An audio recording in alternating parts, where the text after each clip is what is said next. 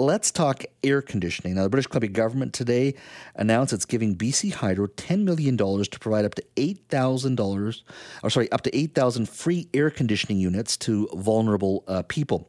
Now, a death review panel by the BC Coroner's Service found that most of the 619 people who died in BC's heat dome in 2021 were low income, they're vulnerable people, uh, and they were 60 years of age and older. One of the key recommendations from that panel was that the government provide air conditioning units to those living in single room apartments. Uh, Health Minister Adrian Dix made the announcement today. Take a listen. In addition, health authorities will work with their home health teams to identify community based vulnerable clients and assist them in working with BC Hydro to gain access to free air conditioning units through this program. BC Hydro has already launched a pilot program, as you know, to begin providing access to air conditioning units, and this additional $10 million is expected to offer approximately 8,000 more units to vulnerable people across the province. This program will start by, by uh, supporting lower income and vulnerable individuals who are at higher risk of heat related impacts. With the initial funding of $10 million, approximately, as I noted, 8,000 air conditioning units can be installed over the next three years. It is anticipated that at least 50% of air conditioning units will be installed in apartments or multi unit dwellings, with the balance in single family dwellings, and BC Hydro will work with a contractor to assess electrical requirements, air conditioner replacement, installation, and provide training on how to use the air conditioner. Uh, BC Hydro President Chris O'Riley says the utility will also offer all customers $50 off purchases of qualified energy saving air conditioning units as well. He spoke at the press conference today. Take a listen. We know many people in BC are struggling with extreme heat and that there are often limited options available to them when it comes to cooling. As our once milder springs and summers become warmer, air conditioning is no longer being considered a luxury among British Columbians. It is so vital that we get air conditioning to those who really need it, our most vulnerable populations, including seniors, those with disabilities, and lower income populations. And that's why this funding announcement is so important. Joining me now to talk about today's announcement uh, is Nadine Nakagawa. She is New Westminster City Council. She's been on the show before to discuss the uh, issue of uh, air conditioning uh, in rental units as well. Uh, Ms. Nakagawa, thank you for joining us today. Yeah, nice to talk to you again. Uh, first of all, your thoughts on this announcement? Uh, good news day, or do you think there more should, more should have been done because of the fact that we've had the heat dome in 2021? Well, I would say it's both. Um, it is good news. I clearly people need access to air conditioners. We don't want our neighbors to die in another heat dome, but you know, there's been recommendations that's done like in in the uh, death review panel. It was actually a recommendation to do a study, which it looks like they didn't do. Um, and and also coming from the Vancouver Design Panel, which had some disability justice advocates on it, they actually recommended making the air conditioners a medical device. So I think there's some nuance that was missed in in this sort of rollout of this plan, mm-hmm. perhaps because the study wasn't done. And you know, I would just add to this that I just myself signed a lease for rent, and in that lease agreement, I'm not allowed to have an air conditioner unit in my building. Like I don't have health vulnerabilities, but if there was somebody in my building who does, this doesn't help them because they're not allowed to have it in their lease agreement. So there's more that needs to be done sort of on that side of, the, of, of it as well. So let me just uh, touch on the first comment that you made that about air conditioners being made a medical device. Can you elaborate on that?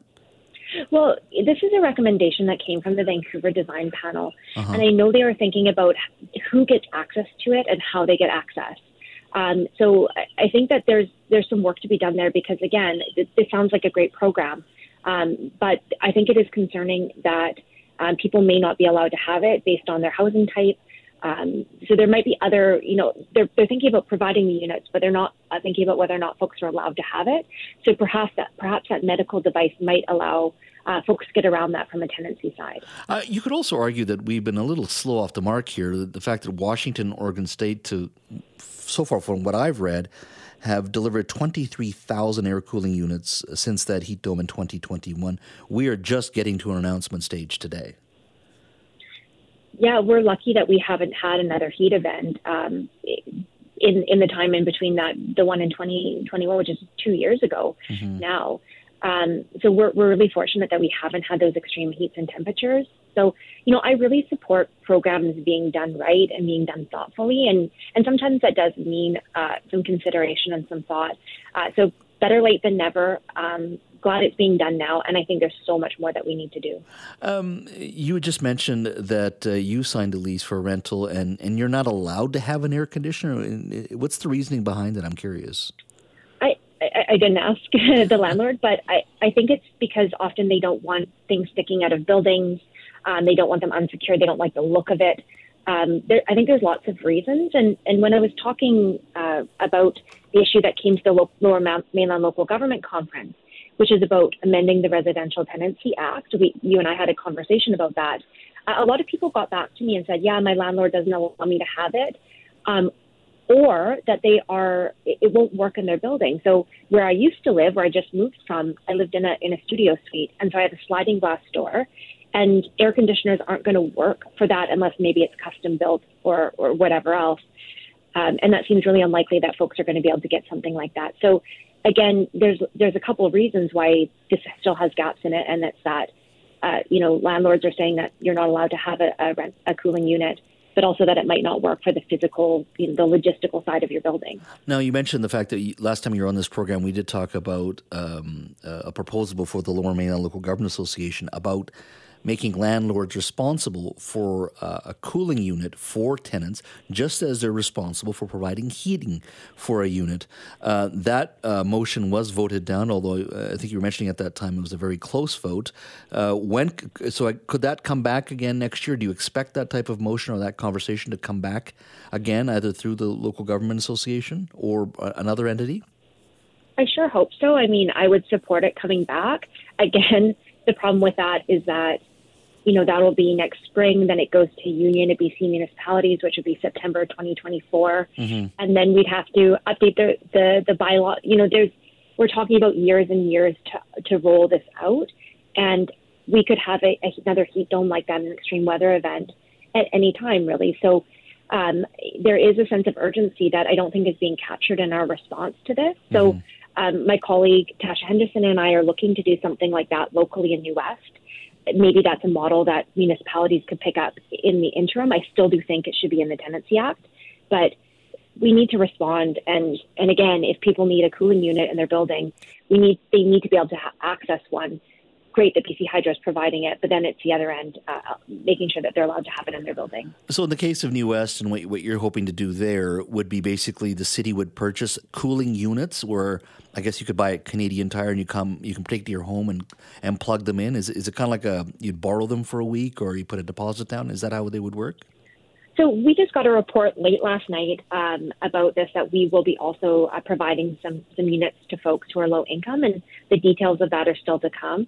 But what I would actually like is I would like us to update our bylaws to say that uh, housing units require cooling just as they require heating, and looking to see that if we can do that on the local level. So it's more than the city providing air conditioner units, because again, we still run into the issue of landlords saying that you can't have them and them not working for the unit, but saying that actually we need it built into the housing stock itself.